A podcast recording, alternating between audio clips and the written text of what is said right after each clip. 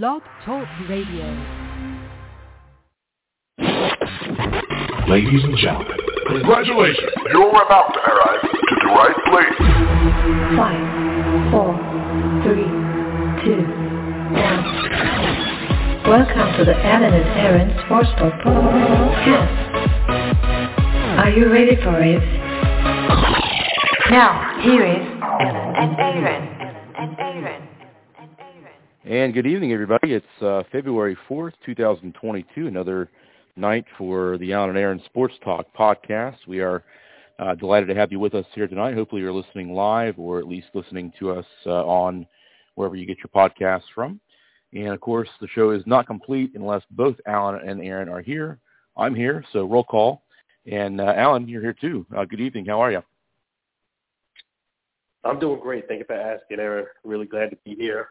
Really glad to have another episode to entertain our special guests and people listening.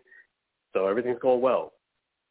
Good. Glad to hear that for sure. And it looks like uh, right out of the gate, uh, we have our uh, good friend uh, Lou on the line. So Lou, we'll go ahead and uh, bring him on here this evening.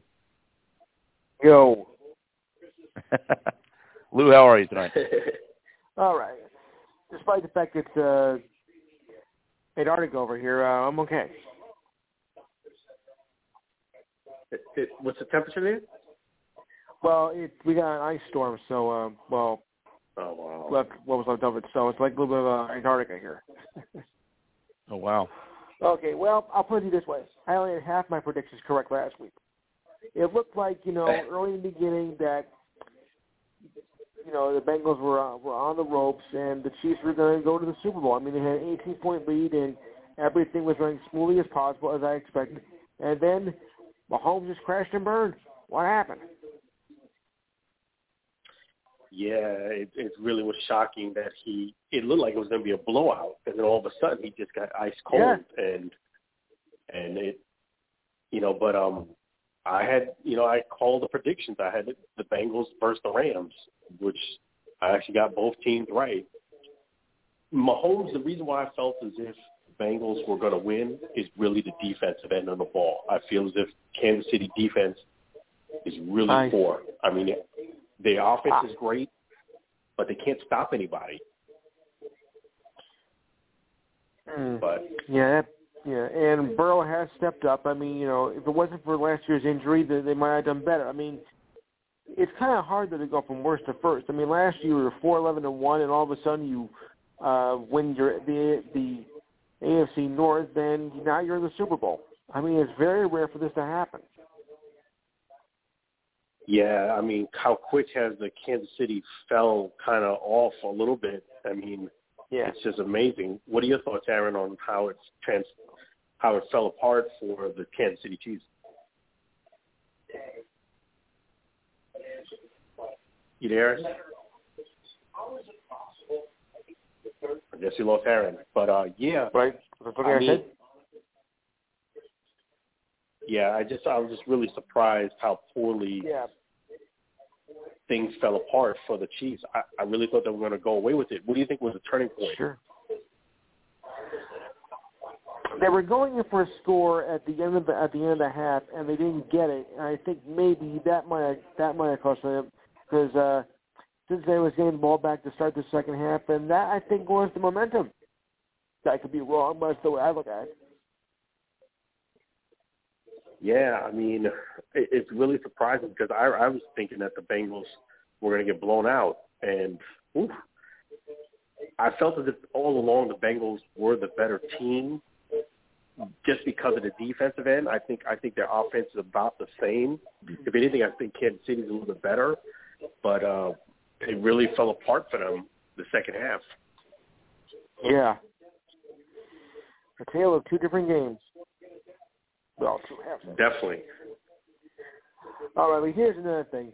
Don't get me started that each team needs to have the ball in sudden uh, in the um, in overtime, and like you know, even if the first three scores a touchdown, because you know that's not always the case.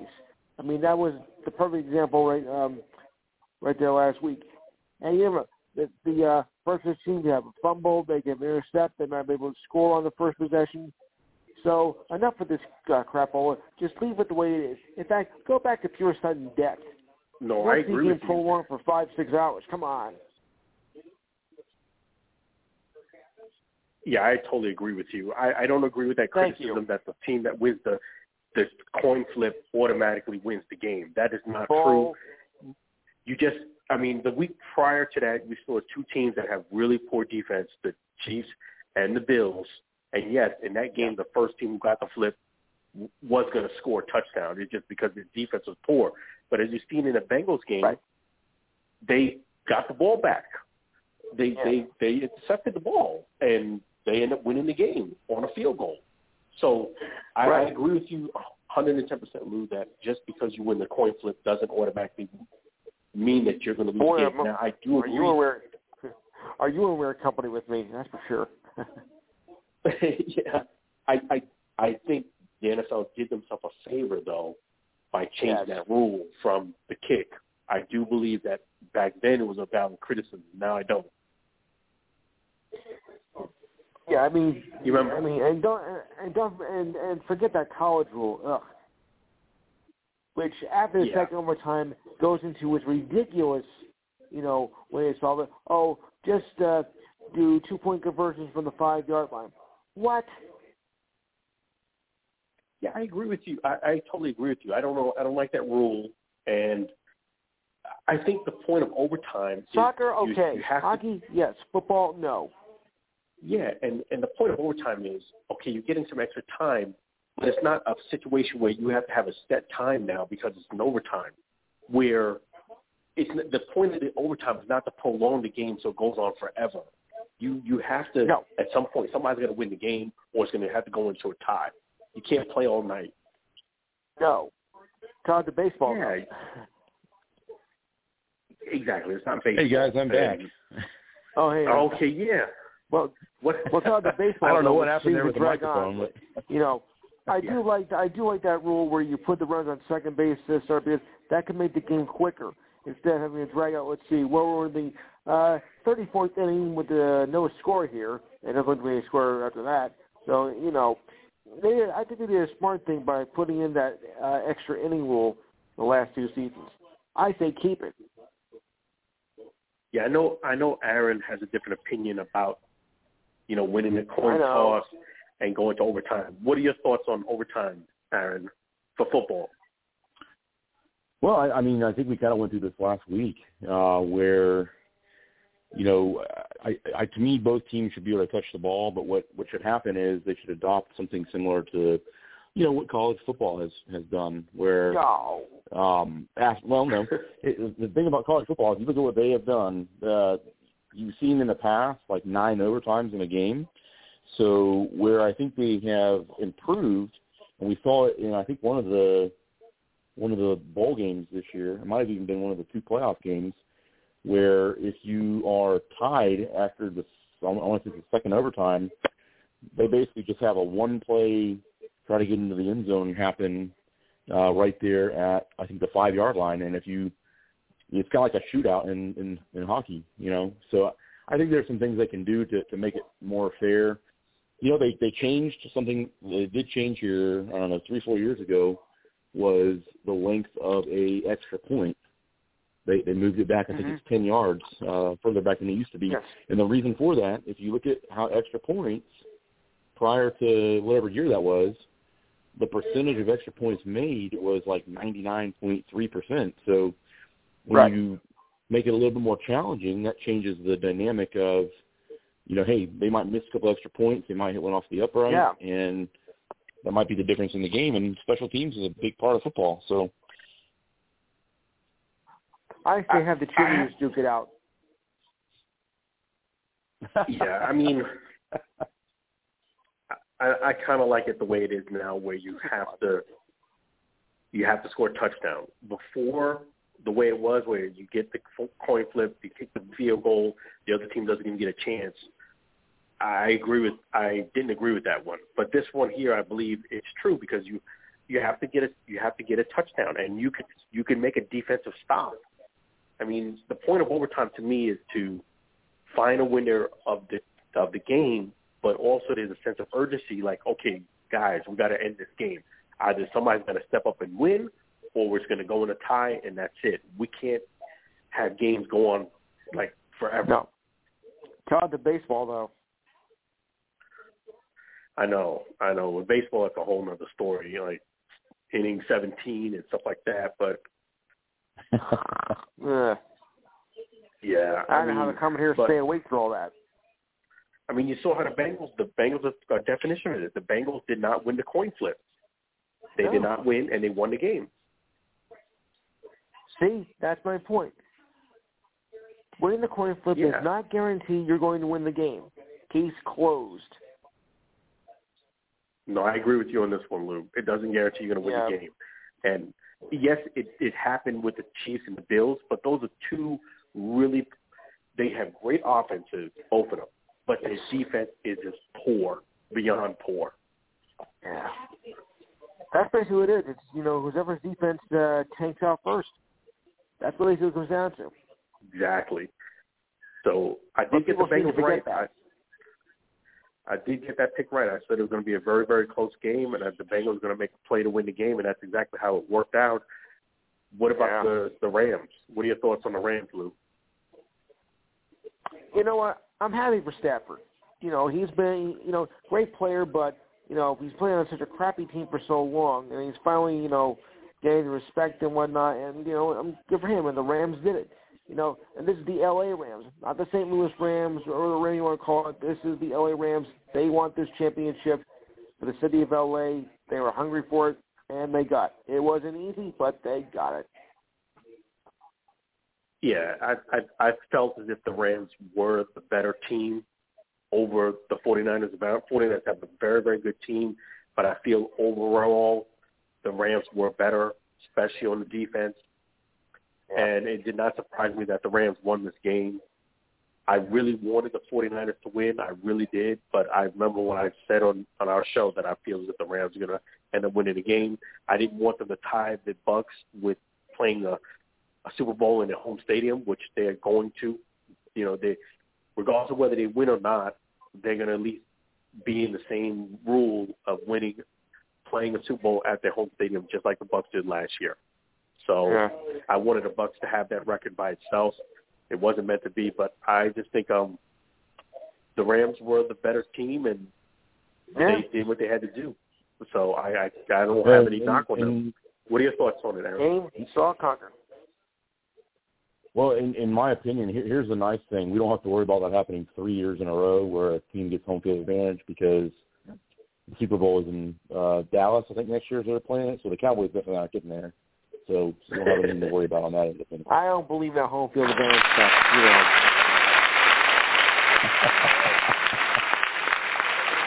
I don't believe in that.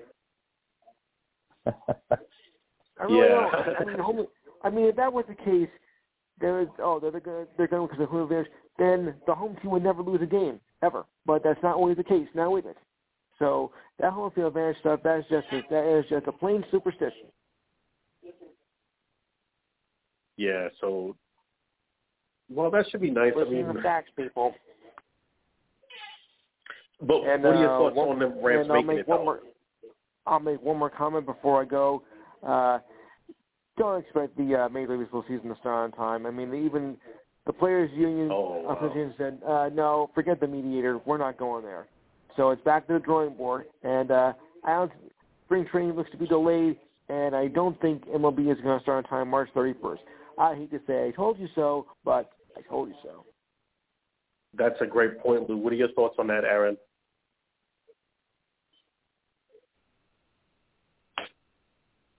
You still there, Aaron?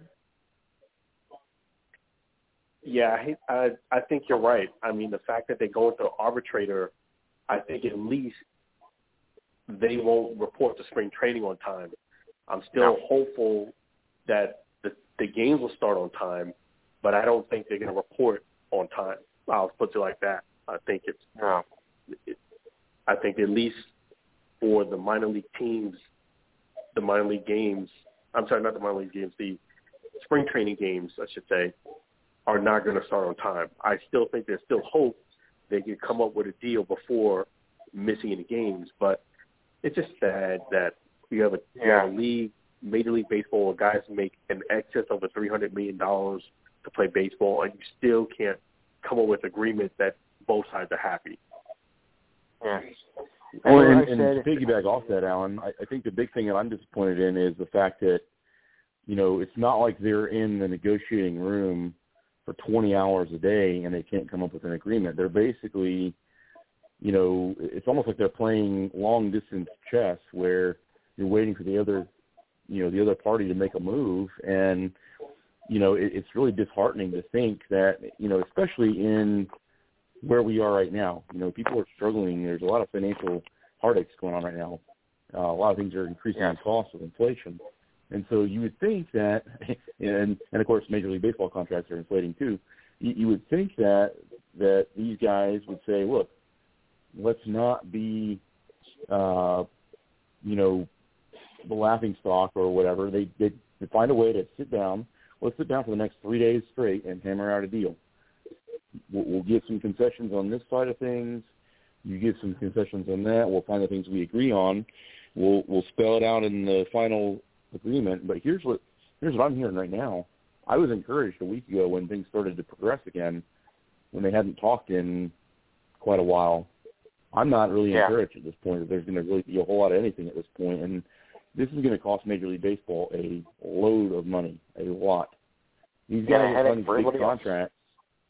Yeah, these these guys that sign these big contracts, though, they they're not going to be getting paid. I mean, they're not going to be getting the money that they signed for um, if there's no games being played. You know, the, the owners aren't going to pay them. So, uh, to me, it's it's very disheartening that we're this will be the third year in a row that there is some sort of you know difference in Major League Baseball season as opposed to pre 2020.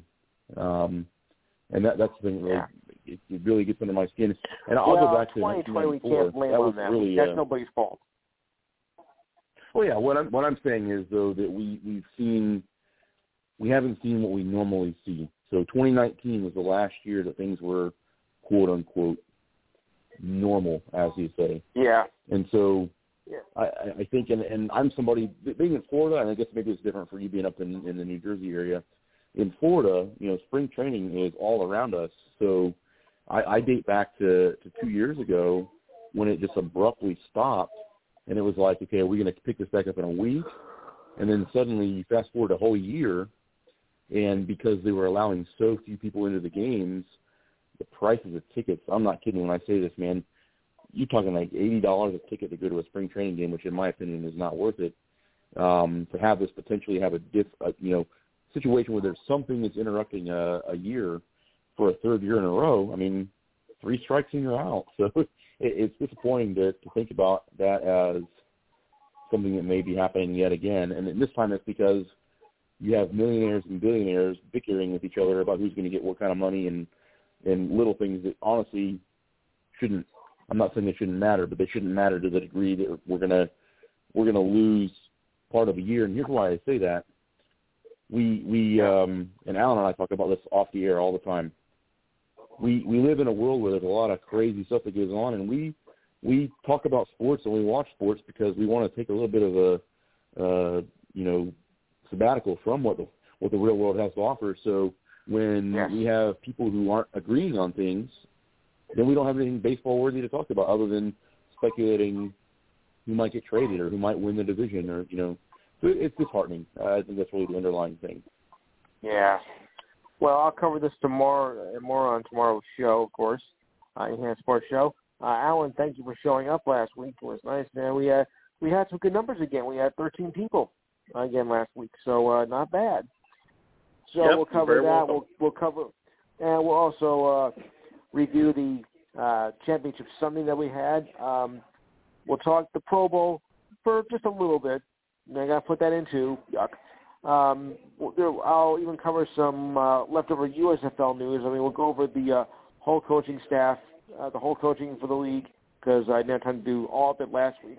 Um, we'll also cover the start of the Olympics, which was just which was started. Actually, it started Wednesday.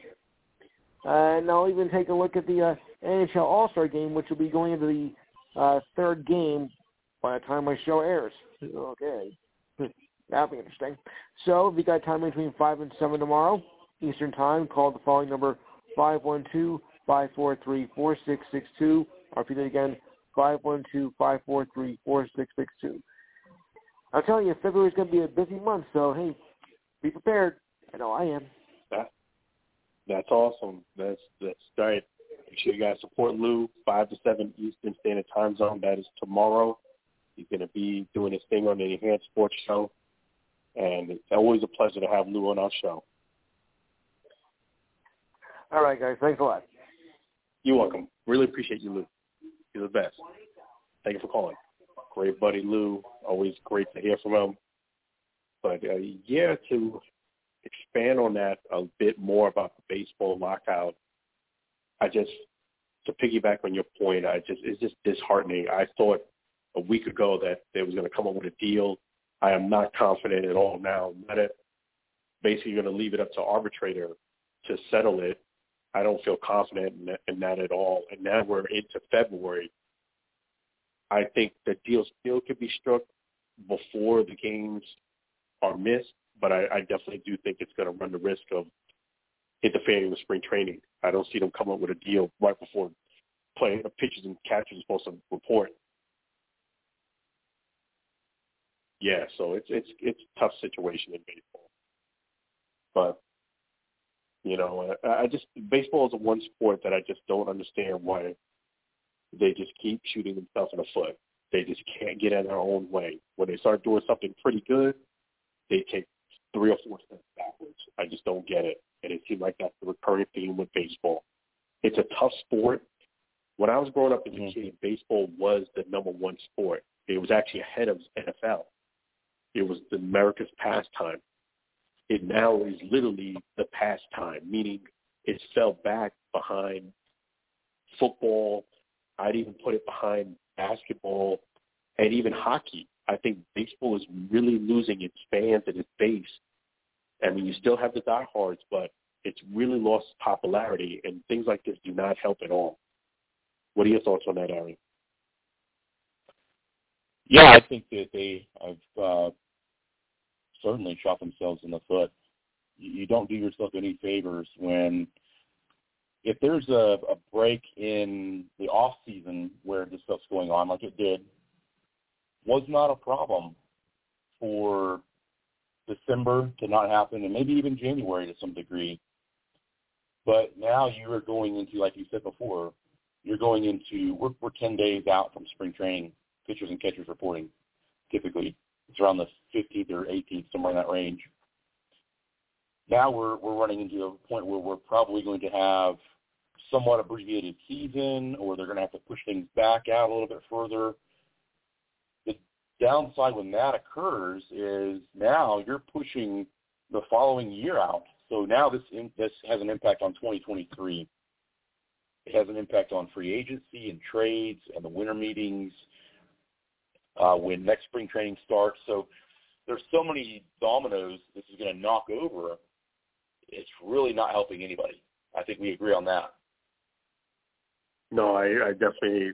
It doesn't help, you know, especially when you went through COVID, where you everybody took a financial hit. The owners, the staff, vendors, players, fans, everybody took a hit and now you had to deal with the repercussions of that financial hit. Now you're coming into a year where you're going to actually have a full season, and now you're going to have a work stoppage. It just it boggles the mind. It just really does. Like, you know, and and what really surprises it doesn't surprise me, but it does surprise me, is how greedy people are. It's just like, okay, you're rich, the players and the owners, you have money you're in a position of 1% of the population. Most people do not have bank accounts of excess of 30 plus million dollars, to say. You do, and it's still, it's not good enough. That's just, I, that's just, that's a part that I just don't get. Like, when is enough enough? No, you you are 100% correct on that. Um, I, I I just I feel like at this point, unless there's something you know, that we are just not aware of that's going to pop out of the news here in the next uh, week or so. uh, the, the disheartening and discouraging thing to me right now, as I mentioned there before, is it's not like you know there are representatives from every team and the union and the league in a in a room right now, you know, with you know food and, and beverages so they can stay up all night and hammer out something. They're not even talking right now, and that that is the thing that is really really um, really bothersome uh, to me. And I think that you, know, you, talk, you talked about before how baseball used to be, you know, more popular than the NFL was. What this is going to do, this is going to take the, the casual fringe fan, the, the people who are kind of like they really get into it, maybe about midway through the season when the pennant races start to heat up.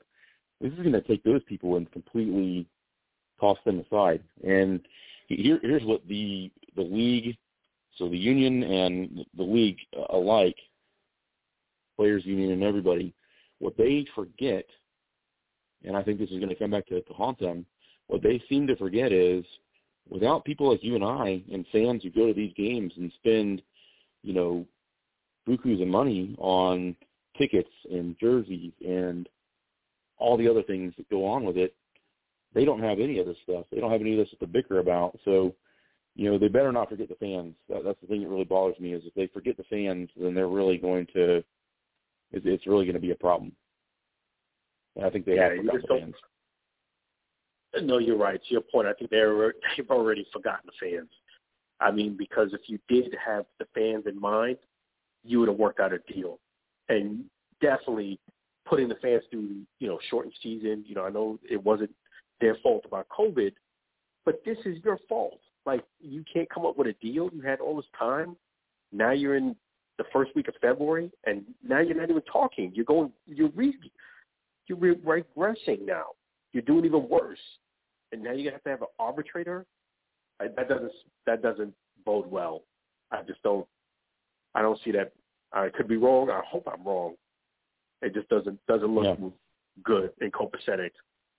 But I just, you know, I just I feel bad for the fans and I feel bad for baseball as a sport somebody who grew up loving baseball, who actually wanted to be a major league baseball player. It just it bothers me to see baseball kind of demise themselves like this. Like, come on, man, you're better than this. You're better than this. I mean, yeah, it's not, not looking money, good at this. Exactly. I mean, the money that you're making, the millions of dollars, you're supposed to do the noble thing and help out your community help out your family. You have more than enough money to do that. You're good. It's not always life's not all about just the money. You got to look at it. You got to look at it different things. You know, it just it just becomes that shallow. Okay, if, if I'm not getting a gazillion dollars, I'm not playing. I don't care if it's baseball. That's just the way it comes across. It's my way or the highway. I don't care if I got millions of dollars. I want billions more, whatever it is more, whether you're the owner, whether you're a player. It's too much greed. It's just way too much greed. Yeah, I agree, and I, I think we're both uh, fair in that you know we want both sides to get a fair deal. Um, so I, I agree with that, but it, it shouldn't take two months plus to to come up with whatever that fair deal is for each other. It really should have been a thing where they sat down and within five days, a week tops, had this all done before Christmas. Could have very easily done that, and you know, now we're coming into, you know, the point of the year where, you know, this is probably my favorite time of the baseball year when you start seeing the new players show up. You have all the new gear that comes out, all the new hats and jerseys and all those sorts of things. And you see, you know, the new players with the new teams they've signed with and you get the interviews and all the stuff that goes along with it. It's just a neat time of the year. And then you add this in there and it's like, you know, just it it, it really is like I, I I want to rip the union and I want to rip the league at the same time. I think both of them are to blame for it. Um, and here's the thing that'll happen too. Once this is all resolved, whether it's in the next couple of weeks or a month or whatever, they're going to pretend like nothing ever happened. They're going to expect the fans to show up and pay these ridiculous prices for tickets. And I think the league deserves to to have a uh, a year where they don't have a lot of good financial things happen for them. You know, no one wants to go and and and see you know, or you know, think about what it costs to go to a ball game nowadays. People aren't going to go spend that kind of money. So the the owners are going to have to bite the bullet at some point and put out these incentives to get people to come to games, or they're not going to they're not going to have all this money that they think they have. Which I, I just think it. I think that they they think that we the fans are pretty dumb, and ultimately maybe some of us are. I don't know. I can't speak for everybody, of course, but I think that they think we're just going to. I think they think we're just to roll over and be like, oh, okay, it's it's over some people are not going to forgive this because there, there are a lot of folks that I know, and I was one of them 27 years ago when the baseball strike happened in 94 and there was no World Series. I actually stopped watching baseball and stopped paying attention to baseball for a good six or eight months, which most people who know me wouldn't believe, but that is actually what happened. So I think that there's a big danger that if they go any further, if we go another, if we're talking about the same thing a week from right now, we're we're looking at some really really bad ramifications and and the uh, the, the the you know shock that that's going to have on the game. It's not going to just happen for a month or for half a season. It's going to have a ramification for a long long time, and I think that's going to be really negative. And here's the thing: baseball has really really become really great in the last probably 20 years at really going into different different cultures. One thing I love about baseball, and I think we talked about this off air as well, it's become such a multicultural sport. You know, you've got a lot of players that come from all over the world. You know, obviously there's a lot of American baseball players and Canadian baseball players. Um, but then you've got guys from Mexico, you've got guys from the Dominican Republic, all over uh, the Caribbean, Puerto Rico, South America. You got guys that come over from um, you know, Asia and play. So when you take away the popularity when you're not playing games, it's not just something that affects the United States; it's the whole world. And you know, I don't know how many different countries, but it's having a, a global impact. I, I just again, I, I underscore what you said there before. It's really, really disheartening that we're sitting here talking about no baseball. Yeah, I, I definitely hope that they come up with a deal and get something on the table real fast because time is running out. That's for sure. And um, I did want to definitely get your thoughts. You know, switching gears here a bit on Tom Brady's official announcement of retirement. What are your thoughts, Aaron, on Tom Brady officially calling it the end of uh, his career? Well, I think it's safe to say that we will probably never in our lifetimes at least, ever see a player quite like him again. Um, especially the quarterback position. There, there's going to be good players that play for multiple teams and win multiple Super Bowls in a wide receiver capacity or a running back capacity or a linebacker capacity. Um, Tom Brady did something in his 22-year career that has never even come close to being accomplished in the past, and that is he played in 10 Super Bowls. He won seven of them uh, six with one team and then one with another. He's only the second quarterback to win Super Bowls with two different franchises, which is pretty remarkable. And when you consider 55 years of uh, there being Super Bowls, um, you know, love him or hate him, I think even the haters are going to miss this guy because they're not going to have anything to complain about for forever. You know, I mean, that, that's just kind of the way I look at it. But I, I had a good sense when that game ended, just just the way that it ended uh, two weeks ago against the Rams, it was kind of like Tom, uh, Tom Brady with, with leading that comeback that ultimately came up just a little bit uh, short there at the end. It was almost like he was playing for the rest of his career. You kind of get that feeling. It almost had a similar feeling to when he played his last game two years ago with New England, almost identical, like to a T. The writing was kind of on the wall you could kind of see it coming. And then when the announcement came down, the first one that came down, obviously, and then the the, the talk that it was, oh, he hasn't officially announced it yet.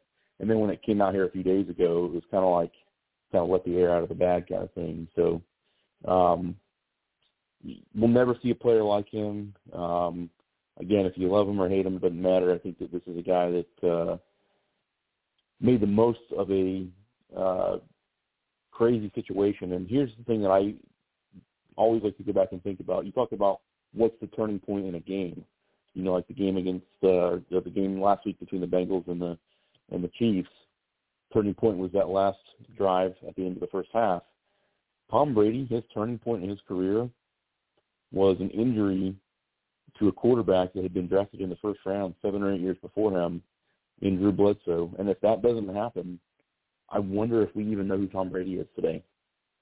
So you got to always think about how a career got propelled, and if that concussion, and I think it was also a knee injury that Drew Bledsoe had in the 2001 season, we may not even know who Tom Brady is. Kind of interesting to think about it that way. Yeah, I mean, you're absolutely right. I just think uh, Tom. I'll give you my thoughts on his retirement, but first, I'm gonna give you my thoughts on Tom Brady as a player. Guy came in as a, you know, drafted way down the list, wasn't athletic, couldn't run, did not even look like a, a player, football player, number one, and number two, a quarterback. yeah.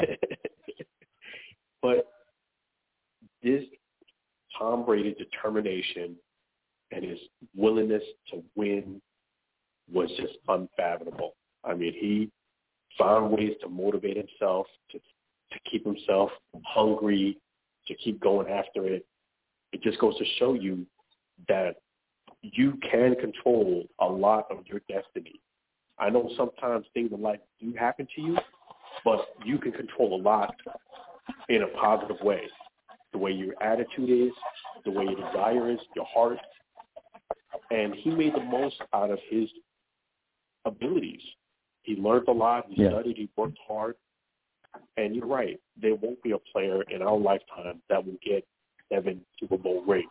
It's just that is just in unfathomable in this type of free agency world. The way teams can break up very easily, it's hard for. Another thing is this: let's say you get two or three rings, the guy's the head gets big. He was able to to keep humble and hungry, and he did win one Super Bowl against Seattle that some people say, okay, that was lucky. And like you said, he got an opportunity that some people say was luck too. I look at it like this. I look at it as he got a blessing. He worked really hard, and then he got an opportunity that went his way. And that's usually how it works in life. When you go in there and grinding real hard, the guy that you're competing against will call out that day stick or something, and you'll get an opportunity to play, or he'll get hurt, or he'll get traded, or something will happen that will work in your favor, and that only usually happens if you put all the hard work in. And the same thing when he won against Seattle. You know, this guy's been grinding, grinding, grinding, and he got a break that went in his favor. That's usually what how it works you know, something that normally doesn't go for you did go for you. He had a remarkable career. And as far as him retiring, I was a bit sad about it because I thought, I honestly thought there was a chance that he was going to go at it one more year. The reason why is because he was under contract. So it's not like he tried to, he had to go to the Bucs and say, hey, pay me for another year or go to another team to get money. He actually had the contract for another year. I thought that would have maybe persuaded him a little bit to give it one more try. He would have had Chris Godwin back from injury. He would have had Mike Evans. You know, so he's still, well, I think Chris Godwin was actually, I take that back. Chris Godwin is going to be a free agent. But I still think he had enough of the nucleus of the team to still made a pretty good run, especially with the thing with Saints. You know, the Saints kind of like are in limbo a bit now. I think he yeah. probably would have had a good chance to maybe at least win the division. So I thought he might give it one more year. I really, especially when the the word came out and he denied it, and his dad said we don't know yet. There was hope. I had hope that he might say, "Let me give it more time to think about it." Okay, my next year is my final year. You understand? He would have basically said something different, like, "Okay, well, guys, I'm playing one more year. At the end of the year, win, lose, or draw, that is my final year. I thought he was going to do say something like that, but it wasn't meant to be. He retired, and with his retirement, I read his whole statement, about you know five pages long. What I've seen through that statement was basically he ran. It, it was time, and I think he, for the first time in his career, realized that he wasn't 110% all in. Basically, the time has passed. Like you know, he was really super motivated for many many years, but the flame, it was still there, but it wasn't as bright. If that makes sense, you know, and yeah, and in his mind and 44, his heart. 45, you don't want to go out there and, and you know make a make a fool of yourself either, too. So I think he probably had that in the back of his mind as well. Yeah, and I, and, and he, you know what? Kudos to him because I I do think if he did come back next year, he would have got a beautiful send off everywhere he went. But I do think a lot of that combined with another year of age, combined with maybe not the same type team with Chris Godwin going someplace, no AB, little less weapons, he probably may have been able to win the division, but it was going to be a real struggle for him. I think that it, it would have been. It, I would have basically looked at it like he would have had a much tougher go to win another ring had he come back the next year than he did this year. And this year was really tough. I think it would have been three times tougher coming back one more year to play. And he just like, you know what? I don't want to go through that. My heart's not 100% into it. It's time for me to move, to step away. I think his, that's what I read in that statement basically was, I'm not fully committed to do this anymore. And it was time for him. So I have nothing but respect for Tom Brady. I really hope that he comes on our show on the Alan Aaron Sports Radio Show. I really hope I get to meet him. And I really just want to shake his hand and say, you know what?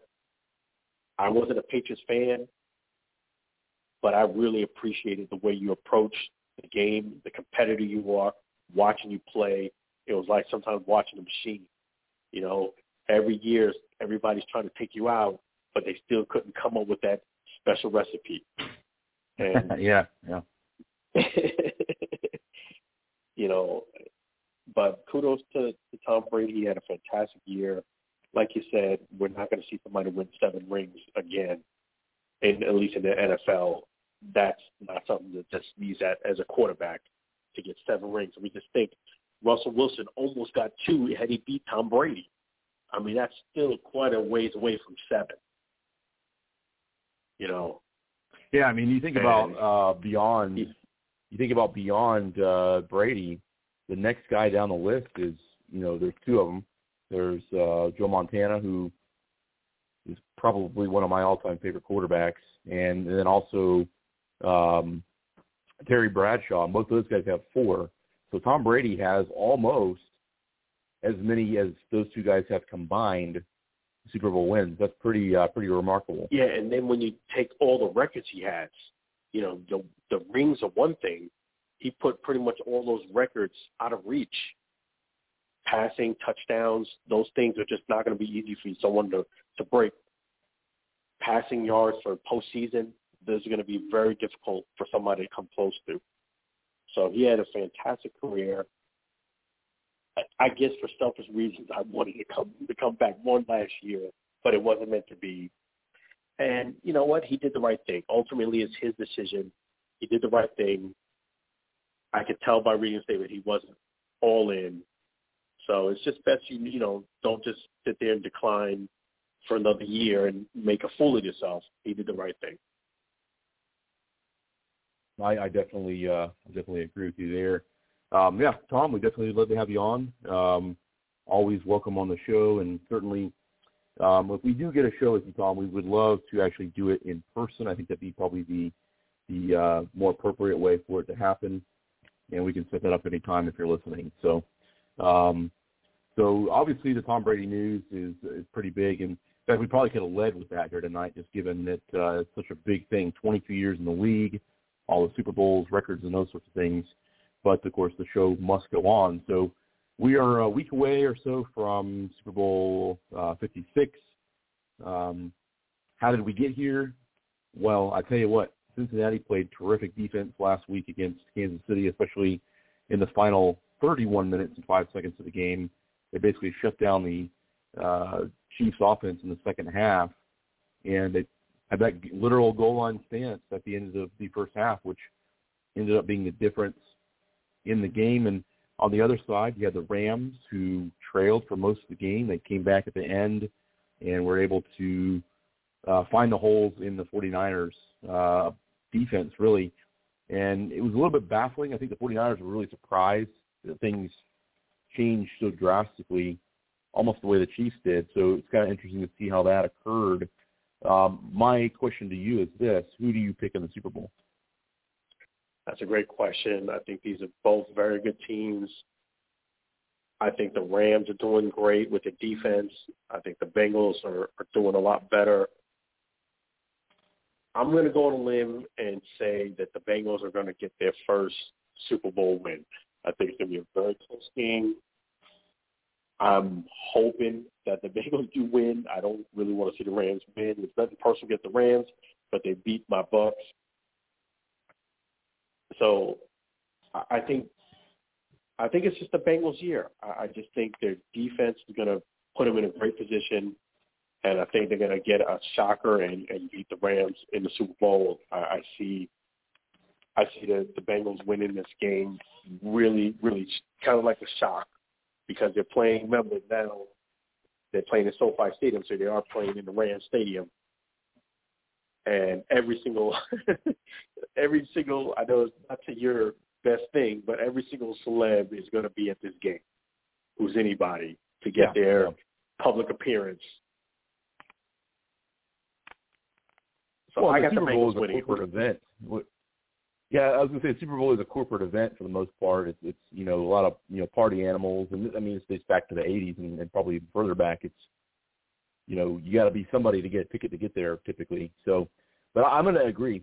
Um, I certainly think the Rams can win. I'm not saying they can't because they certainly have a great team uh, for sure with all that talent there. But I, I just feel like the the Bengals, you know, they have been the underdog in every game that they have played this postseason.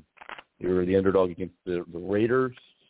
Uh, they were certainly the underdog playing against Tennessee in Tennessee, number number one seed in the uh, AFC. They took them out, and then, you know, honestly, the first half of well, the first 29 minutes of the game against Kansas City this past weekend, you could have made a good argument that this game was over, you know, 22 minutes in and the Bengals basically just they said, look, we can stop these guys. It might not be easy. We've got a good quarterback on our side. And I want to give a lot of credit to Joe Burrow. Um, this is a guy that I really was somewhat suspect of uh, a few years back when he was coming out of college. He had a great final year at LSU in 2019, I believe it was. Heisman Trophy winner, wins the national championship with uh, LSU um, number one overall pick in the draft. All these dream come true scenarios for this guy, who really kind of came out of nowhere. He was a he was extra piece of an Ohio State team. They didn't need him at Ohio State, so he ended up going into the transfer portal and goes to LSU. Impresses LSU, obviously wins the starting job there, and so he's kind of come out of nowhere, kind of similar to the other guy we were just talking about. Um, in Tom Brady. And I'm not saying that Joe Burrow is the next Tom Brady or will win seven Super Bowls for sure, but certainly a guy that you know I, I think that the calm approach that he takes is a very similar one to that of Tom Brady. And I, I think we're looking at a superstar here in the making right now in, in Joe Burrow. I'm really, really happy to be able to watch his career as it's starting to unfold here. No, you got some great points. He's got that cool, calm confidence. It's not cocky. You know, he's got that cool, reserved confidence about himself. He, doesn't talk a bunch, you know. He just lets his actions do the talking. You know, he does cool, but it, it's a cool confidence he has, and I think you're right. We've seen a star in the making. We needed, you know, at least somebody make a run at Tom Brady, a young successor who's going to get some rings early in his career.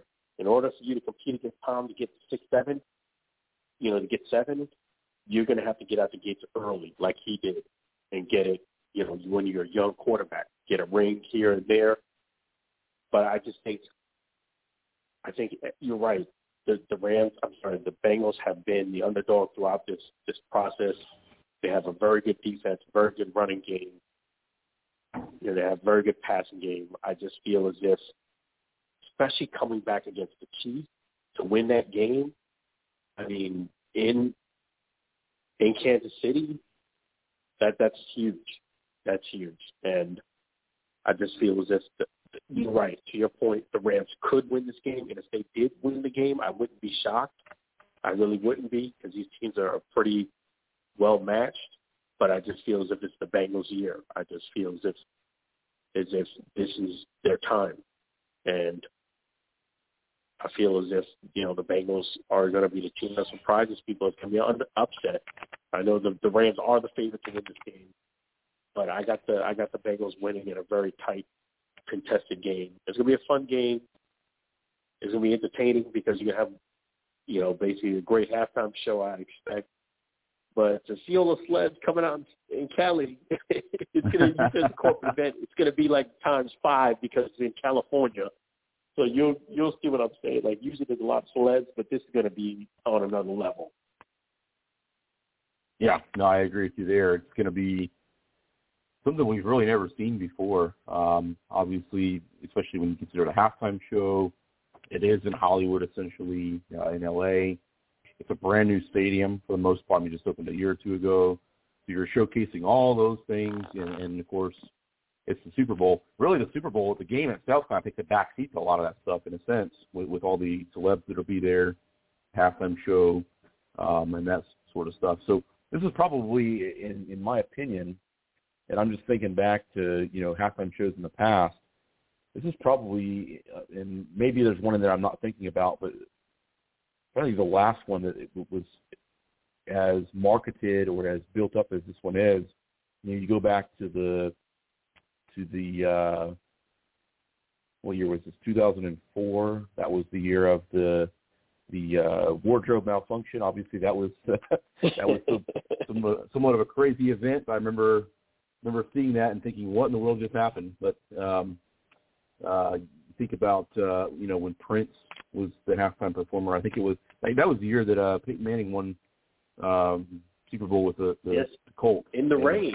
Prince, I tell you what, in the in, in the how perfect is that Purple Rain? I mean, um, that was probably my favorite. I know Tom Petty, uh, the late Tom Petty, did one I think a year later. His was great too, but the the one in 2006 2007 uh, with uh, with Prince, I, I still think is one of the best halftime shows that um, that I've ever seen. I know the one last year was kind of strange with the the um, interesting costumes they had on, but um, yeah. always entertaining because they they find a they find a way every year to outdo themselves from the year before. So it'll be it'll be interesting to see how that is uh, here a week or so from now.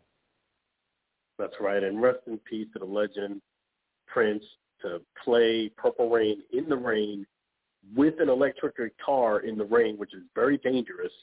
You would think that you know there's an if there's a time for you to kind of niche that in the show because of the rain. But no, he played that electric guitar in the rain in Miami and did a fantastic job. That's legend status right there. And this this halftime show has had a lot of build up. I saw the the you know the promo for it. You got some stars that are going to be doing it. You know, you got some real vets: Eminem, Dr. Dre, Snoop, Mary J. So I'm excited about the halftime show. I'm excited about watching this game, and it's going to be a great game. I think the Bengals are going to shock the world. Yeah, I, I agree with you there. I I, um, I second that uh, as far as um, who I'm picking, and that's also who I'm rooting for too. So um, a little bit of bias there, but that's who I'm hoping wins. So I think we're in agreement on that part yeah. of things. Now, now a lot of big stuff going on. Obviously, you know, the regular season ended uh, what three, four weeks ago, um, and so we've had coaching changes, coaching searches, coaching rumors.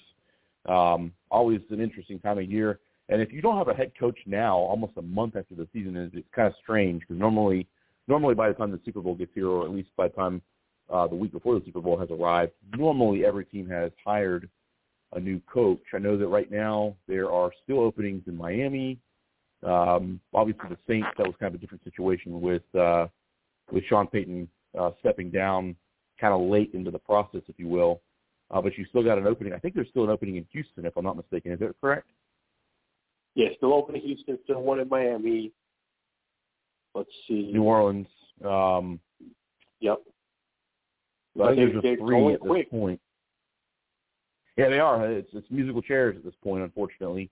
Um, you know, obviously there's more candidates than there are jobs, but I, I'm I'm hearing, and again, the Saints kind of got a late start because they didn't know when everybody else was making changes uh, that Sean Payton was going to step down. But I hear, um, I heard this, uh, I believe it was yesterday, um, NFLTradeRumors.com, which is one of my best sources for football uh, news, kind of a clearinghouse for different uh, publications out there, different talk shows and things of that nature.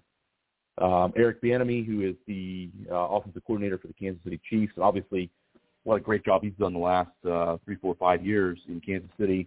Uh, he is uh, expected to interview for that position, so that's going to be uh, interesting to see. Hopefully, it works out. I think um, obviously, if you're Can- if you're uh, Kansas City, you hate to lose a guy like that because he's been such a big asset to you. But he certainly um, has proven to have uh, the great skills. And if you're the the Saints, you know you in the last two years you've lost uh, Drew Brees and now you've lost Sean Payton, who's been there for what 15 years. Um, you know, obviously they're going to be going in a different direction than they have been going in the past. So to bring in somebody with an offense that can really light things up, I'm not sure who they're going to have at quarterback. Is Jameis going to come back? You know, those are the questions that we're going to uh, have answered in the off season. But to bring in a guy who has such a great offensive uh, mindset uh, is certainly, I think, uh, a great option. So hopefully, hopefully that's something that pans out and I'm not sure if there's any other candidates right now at this point in, uh, in New Orleans. So. No, you're right. I, I definitely hope that Eric Bieniemy gets an opportunity. I think he's more than well deserving of one. You know, you, the resume speaks for itself. You're never going to know how someone's going to do a good job unless you give an opportunity. So I think he he's well deserving of it. I hope he does get it. You know, the coaching thing. I do want to give Brian Flores. I know we talked about this a little bit.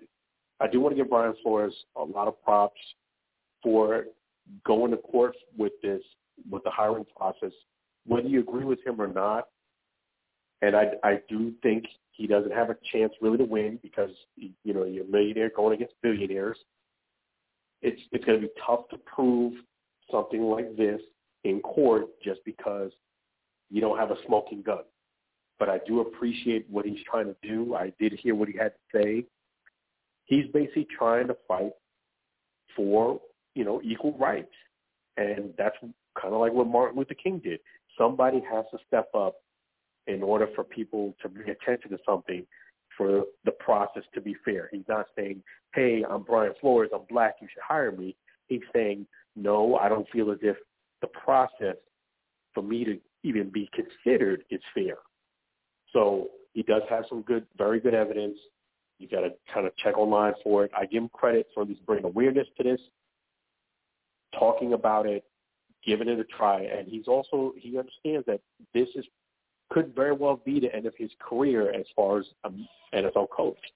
You know, he, he's mm-hmm. you know he's aware of that. You know, anytime you take your employer or your business to court, the chance of things going bad for your career going forward is very, very high.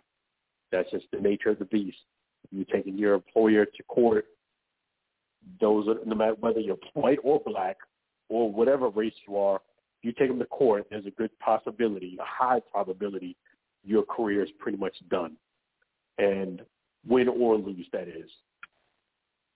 I would love to have Brian Flores as a guest on our show, on the Alan Aaron Sports Radio Show. I have a lot of respect for him. He's from my neck of the woods, so I didn't realize that he's from Brooklyn, New York, like I am, until I w- watched his interview. And I give him props from another, you know, black male sticking his neck out for the reasons why he's doing it. I give him props, and he's already done a great job, in my opinion, because he brought awareness to this. I did not. I knew, like we all pretty much know that there's a disparity in black hires, but I did not know it was to this deep of a level. So I give him props on that. I might be in a minority in that, but I give Brian Flores a lot of props. No, you're absolutely right. He, he's brought an awareness to something that uh, may certainly have been overlooked for a great deal of time. So I, I agree with you there. Now, obviously, we talked about some coaching openings that are still there, and he made a good point. Uh, he, he probably now that this has happened, uh, is not going to be considered for any of those uh, two or three that are left. Um, uh, trying to think of the team in Jacksonville here. Uh, they, uh, I believe it was yesterday, hired uh, Doug Pederson, who had won uh, Super Bowl, of course, uh, just four years ago with uh, the Philadelphia Eagles, which is a good hire. I mean, a, a guy who has a Super Bowl on his resume is certainly good. Um, speculation going into probably the last three, four weeks was that uh, Buccaneers offensive coordinator, guy I really like too, and Byron Leftwich, may be the perfect fit there just because of his previous experience in Jacksonville. And I was talking to you about this just very briefly before the show uh, through text messages. I'm starting to wonder if Byron Leftwich, because he, he apparently withdrew his name from the candidacy there uh, prior to uh, Pederson being hired. I'm starting to wonder if with Tom Brady retiring and Bruce Arians, you know, he's not getting any younger himself, if it's very possible that Byron Leftwich is the uh, heir apparent there to the head coaching job in Tampa. What what are your thoughts on that? I think that would be a great great move, and I think it would be a great opportunity for Byron. I think it actually be a better opportunity than him being in Jacksonville. Familiar with Tampa, he loves being in Tampa, and I think it's just I feel as the ownership in Tampa is better, and you know, quite frankly, than it is in Jacksonville. I mean, just just you look about a week ago, they were making the announcement he was going to get the job, and then all of a sudden, it's like they backtrack, and it's, I mean, are you going to give the guy a job or are you not? Like, I think that just was just bad look on the Jacksonville, especially being that you had such a a public debacle with your prior hire. You would think that you would try to fly underneath the radar and just hire someone who you feel is just credible, and it would go without a hitch. But since it's Jacksonville, it became a charade. Well, we're going to announce we're going to hire Byron. Then a couple of days later, well, we're not sure. And then now, I'm not saying Doug Pederson is not qualified, but man, what a what a what a disaster there. I mean, just the whole process, basically. But I think Byron staying in Tampa, I think that's a sometimes in life the deals that you don't make like like you told me ends before, up being the best deal. Yeah, end up being the best deals are less, the ones that you don't make. And I think this is going to be the situation with with Byron Leftwich, because yes, it's great that you do get an opportunity as a, as a black male coach in the NFL, but you also want to put yourself in a position where you're going to be successful in that bid. You understand what I'm saying? Like you don't want to just get a job. You want to get a job that you feel confident that you're going to be successful and that you're going to have growth in not where you're going to be set up for failure. And I think him being in Tampa is actually a better fit than it would be in Jacksonville. Well, I think you can make the argument too. I mean, Jacksonville's going up; they're they're not going to get any worse. I think that they only can go one direction at this point. But I think you can make the argument too that Miami, they have all the pieces there. They kind of they kind of remind me a little bit of what the Bucs were about two years ago, before Tom Brady got there. The right few pieces here or there and the right coaching fit, and this thing suddenly could take off. Now the ownership obviously is in in some hot water. Obviously that'll be a whole other. We could have a whole show on that at this point, but um, you know you, you've got a you've got a quarterback at least one that I think is, is going to do uh, great things if you get all the weapons around him, and they they have all the pieces. Miami Miami is I think a really really solid position right now, and I don't know if Leftwich is a consideration there. I'm not sure what their coaching aspirations are at this point. It's kind of funny to think that we're in February, a week before the Super Bowl, and a franchise like the Miami Dolphins does not have a head coach at this point. That, that just it's kind of baffling to me. Um, I'm sure we'll probably know something in the next week or two, but um, I think Leftwich would be a great fit there. And you talk about it too. You don't you don't want to just take a, a job to take a job. You know, if you're Byron Leftwich, you know you don't want to go to a, a, a team that's you know, it'd be like going to a team that hadn't been to the playoffs in 30 years, like the Browns. You know, look at all the people who've come through, and they tried every which way to make things work. You don't want to such I agree with you 100% there. Um, having a great opportunity, and if in the next year or two, and there, I think there's a very likely chance that if I'm Bruce Arians and I'm uh, three years into this four or five year contract that he signed, and you start to think I don't have Tom Brady anymore. you know, little pieces are starting to, to either retire or leave via free agency.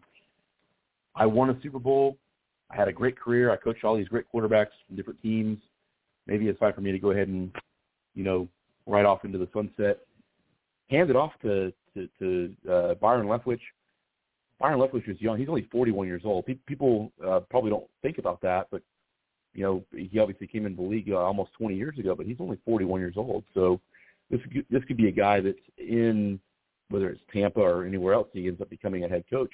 He could be there for a long, long time, um, and that that would be something I think would be really neat to see because you think about coaches, and this is talked about in pretty much any coaching aspect in whether it's football or baseball or whatever.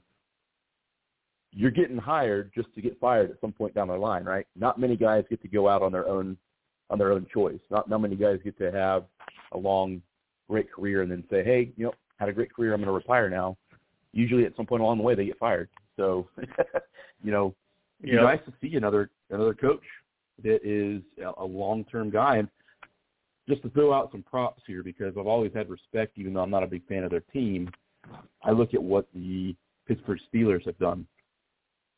Pittsburgh Steelers are probably one of the best run sports franchises in America in the four big sports because they have only had three head coaches since 1969. That's uh, 52 years.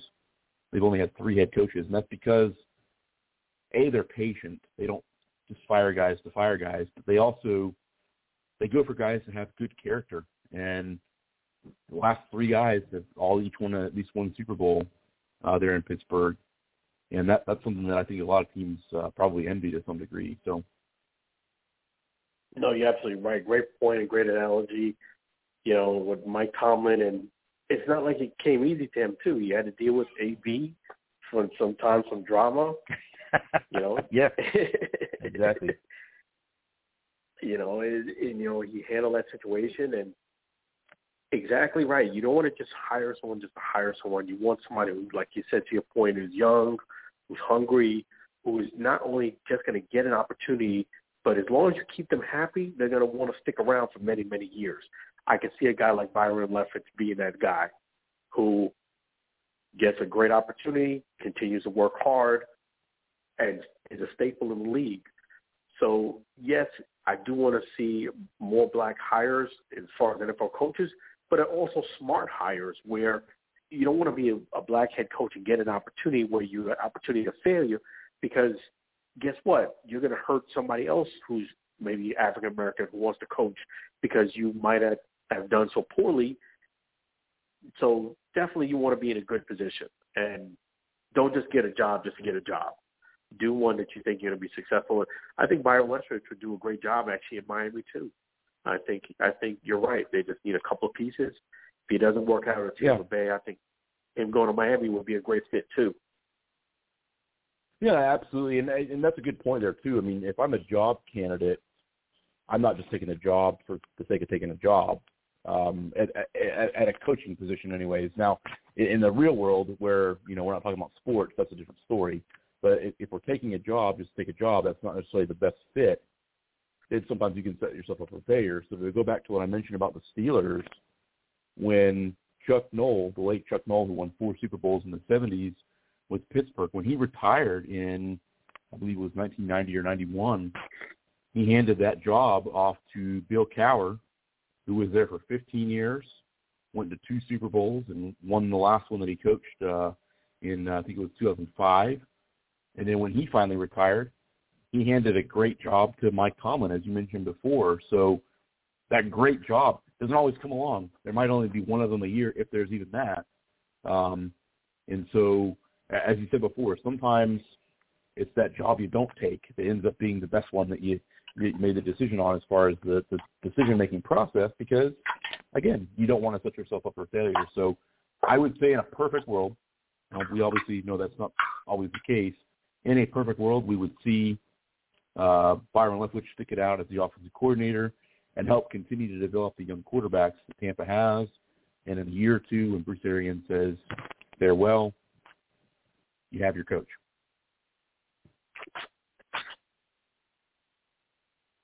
Yeah, exactly. In a perfect world, that would be the great great thing. But like you said, we don't live in a perfect world. But I just think um, the jobs that you know, the deals you don't get sometimes end up being the best deals for you. So I think it's a lot of disarray in Jacksonville. I think I think I think Byron would have done maybe disservice getting that job. I, I think you want to go to a place where it's going to be a better fit for you, and I just think it would have been a splash hire, but I don't think it would have been good for the long term. Yeah, I mean, there's I, again, I can't see Jacksonville getting any worse. I think they only have um, a positive direction to go in. You have a high draft pick again um, in in this year's draft coming the number one overall pick again. So they're certainly going to be able to flourish. I think as far as as far as at least getting good picks, they're going to flourish in that in that way. Um, but you never know. I mean, ownership can sometimes get in the way. Um, I, I don't know a whole lot about Mr. Khan, their owner there. I think that they they had the the googly eyes. I think when it came to hiring Urban Meyer a year ago, at the time I thought it was a good hire because obviously his body of work at the college level had been probably one of the best of all time outside of of uh, Nick Saban. Um, but his his shortcomings, that kind of stuff you can sweep under the rug. We talked about this in one of our shows sometime last year. Your shortcomings at the college level, you can sweep those under the rug, and for the most part, they go away. Nobody talks about them. That stuff comes out years later when you become an NFL coach. Those same bad habits you might have had, or your thought process of how you're going to, you know, run certain plays. And you talked about how you could basically see what plays you're going to play, uh, run before they even uh, call them. Um, predictability uh, just didn't work out. Um, and then obviously the off-field stuff certainly made things even worse. So um, who knows how, how things could play out. Um, I'm a personal fan of ownership giving every uh, resource they possibly can to a team or to a, a general manager and to a coach to be able to let them flourish and just basically staying out of the way. And um, I'm talking to Cowboys fans on that one too, because the reason you guys haven't won a Super Bowl in 25 years is because Jerry Jones is there, and he he pretty much gets in the way every time. So um, but uh, no, Leftwich is going to be a, a, a great. I'm telling you guys right now, we'll, we'll talk about this in about 15 years. At some point, Byron Leftwich will be an NFL head coach, and he's going to be a darn good one. And uh, I don't know if he'll win a Super Bowl because obviously no one knows how that stuff will play out, but he'll definitely be um, definitely be a great coach, whether it's in Tampa or somewhere else. So I definitely agree with you. That's well said. I definitely 100% agree with you. Well, now we've uh, kind of talked uh, NFL football to uh, to end there. Um, obviously, this past week it was uh, college football uh, National Signing Day, which was on Wednesday, and really, as predicted, and this stuff's kind of known fairly well in advance. Um, you have uh, Texas A&M coming out with the number one class by far in the country and then you have Georgia and Alabama. So it's really kind of the same usual suspects uh, that came out with their um, findings here. Um, what I always find so interesting, and, and especially now at the college level, with the signing, uh, the transfer portal rather. Now you have the uh, NIL, which is the name, image, and likeness uh, agreements. There's money to be thrown around. It's changed things. It's almost like free agency in uh, in college football is existing at this point. And sometimes there's some surprises that come out of these things. Um, having a great class doesn't necessarily translate to to overall success because we've seen some other schools that uh, did have uh, pretty good classes and they didn't end up winning. But for the most part, these three teams that ended up at the top are teams that should be right in the thick of things to compete for a national title. Georgia and Alabama, of course, are just there. So what are your thoughts on how college football has transformed in the last five years? Yeah, it definitely has changed a lot. I mean, how, especially like big days like signing day, you know, like Jacob Copeland's mom, that was a shocker. I don't know if you saw that, Aaron, where his mother wanted him, his son, Jacob Copeland, to go to Alabama she even had an yep. Alabama shirt on, and he ended up going with the Gators. yeah, I was happy about that for sure. she she walked out and she let it well known. I mean, he let like he was to yeah. cry. he like he was going to cry, and I mean that's just a tough position for a young kid to be in. Want to make his own decision, but at the same token, you want your mom to be happy, and she definitely wasn't happy and walked out. and there was pressure, yeah. and that was, you know, kudos to him for making his own mind. I think his mom could have been a bit more open-minded. At the end of the day, yeah, he may not go to the school you want, but he didn't choose a, a bad program. He still went to a top school where you get a lot of you know, you get a lot of publicity. Still, if you excel, you're going to get noticed in the NFL. Whether you're in, the, I mean, yes, probably Alabama, maybe it's a tick more because of you know Saban, but you're still going to a team that you're going to get a lot of media attention. You're going to be known. And I think he's anything now because of what his mom did, he's even more now known. what are your thoughts on that? On his mom walking out in that whole situation? I remember seeing the the video on that. That was probably I think 2018. I want to say. Yeah. Uh, it was in the last three four years. Uh, Dan Mullen was still head coach there at Florida when that happened, and I just laughed. I thought it was funny. I mean, I, I would have probably felt differently had he had Florida been the team he had picked or had uh, had uh, been wanting to go to, and then he picked Alabama or had picked Tennessee or had picked Auburn or anybody else. Uh, being a Florida fan, it was certainly a nice, um, you know, a nice uh, fit for what we needed at that time. So, but no, I, I think that the um, the interesting thing I think about college football and National Signing Day is huge. It, it obviously is big. And you know, if your team didn't come out in the top ten, most people are going to say, well, you're you're not going to be a, com- a competitor this next season. Not always true necessarily, because you sometimes, at least once a year, you have a Cinderella story who kind of sneaks in and plays uh, at a higher level than everybody anticipated. But it's really all about stocking up the cabinet, if you will, with more talent, so that you have more pieces because the game has shifted so much in the last five years with transfer portal, with uh, now this NIL, uh, name, image, and likeness, and then signing day. So you want to you want to basically try to get as many top talented players at every position as you possibly can because when somebody leaves, gets injured, goes to the NFL, transfers, whatever the case might be, you need to have the next guy who can step up. So that's that's why there's such an importance around this. And I'm a huge fan of college football recruiting. I think it's one of the neatest things that goes on. You know, think about a head coach, um, you know, whether they're a younger coach or an older coach, you know, they're going to visit guys playing high school football who are 17, 18 years old, maybe 19 or 20, depending on, you know, when they started in, in high school.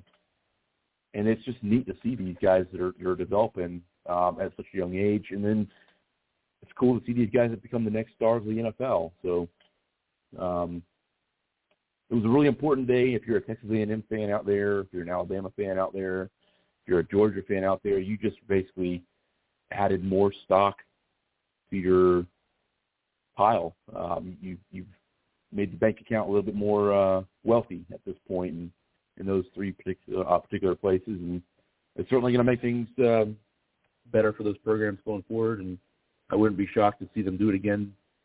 Uh, as long as they continue to maintain the, the coaching staff they have, it's going to be pretty easy for them to do that too.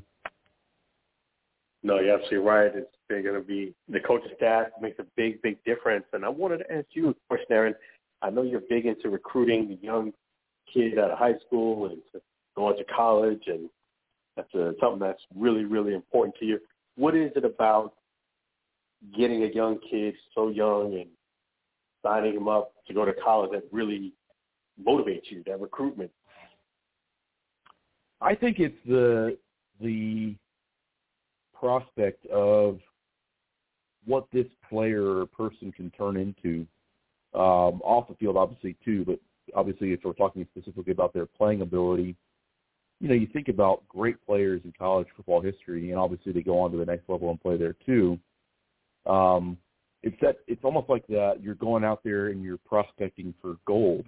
you know, You go out there and you, you take the you take the the bucket and you go down to the water side and you you scoop down and you pick up the the, the sand or the dirt and you're sifting through to see if you found whether it's gold or diamonds or rubies or whatever.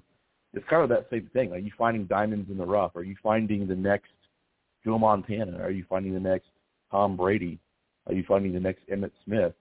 Um, it's just a neat process to go through. I'm a huge, huge fan of. You think about somebody like Tom Brady, as we talked about before. What was Tom Brady like 25 years ago when he was at the very beginning of his college career, or maybe what was he like 27 years ago when he was still in high school? Um, so it's just that kind of that thought of like you're seeing a guy at 18, 19 years old, and he might potentially develop into the next great player that everybody's talking about in 20 years. Now, I'll, I'll personally say this: as a Florida Gator fan, I live in Lakeland, Florida. So if anybody is uh, listening to this program outside of the Central Florida area, if you go back about 15 years ago, Florida, Urban Meyer, funny enough, was the head coach at Florida. He heavily recruited out of Lakeland High School, and Lakeland High School has been a national champion winner at the I think it's 5A level. Three of their best players in 2005 were Maurkice Pouncey, Michael Pouncey, both played the NFL for 10, 12, 13 years, whatever. Um, and then also a, a running back by the name of Chris Rainey. And I actually watched those guys play high school football. So it's a neat thing to think about seeing a guy who played at, at the lowest level of the three big levels of football, then seeing them go play at a successful level at the college level, and then not so much range, undersized. Um, maybe he wasn't used quite the way he should have been at the NFL level, and not everybody obviously is going to make it once they get to that point. Um, but Maurkice Pouncey and Michael Pouncey both had really good NFL careers, so neat to think about guys that had great careers, and you know you got to see them play locally when they were in high school. So that that's kind of what intrigues me about the the recruiting process is, is kind of that start to finish, and then everything in between. Yeah, getting them when they're real young, and like you said, yeah, you can find that diamond in the rough. That's right. Not a guarantee. Right not about. a guarantee you're going to find one, but but it certainly is. Uh, it certainly is a neat thing to to, to go through and um, and to prospect for it, so to speak. So, um, great show here tonight. Uh, obviously, uh, we're a week out from the Super Bowl. Um, both of us are on the uh, Bengal bandwagon, as they call it now. I think uh, both of us would love to see Cincinnati pull out a uh, a uh, underdog surprise win next week. The last thing I want to bring up here as we uh, close out the show here tonight, I haven't had a chance to really sit down and, and, and look too much at it, but the Winter Olympics just started this uh, this past week over in uh, over in China. Um, certainly want to uh, say go USA. Obviously, uh, a lot of great uh, Winter Olympic athletes. Uh, what are your uh, thoughts on the Winter Olympics going on now? Yeah, it's exciting time that the Olympics are here, Winter Olympics in you know China, and it's it's something that people who are really avid Americans really step up and support their team. I love watching the hockey team. I love watching the USA do their thing, whether they get the gold or not. It's exciting to see the Olympics, and it reminds me of when I was a kid, how people took the Olympics so seriously. You had people that were supporting, and I hope America doesn't lose that fiber about it.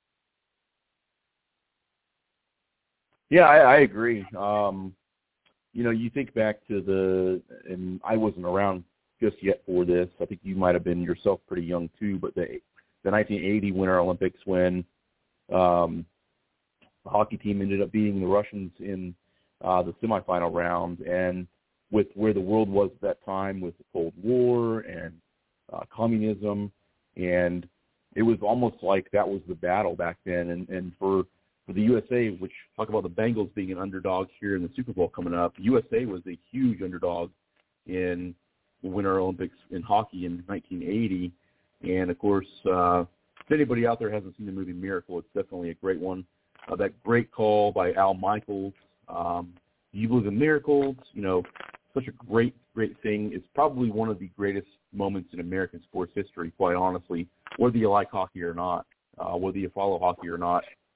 It, just looking at the time frame and as those other things I mentioned before, how that impacted the United States, it was just such a, a mag, uh, magnificent moment, magical moment, and one we may never see again quite the same. But you know, go USA! I certainly want to see uh, great things happen in in uh, in every area.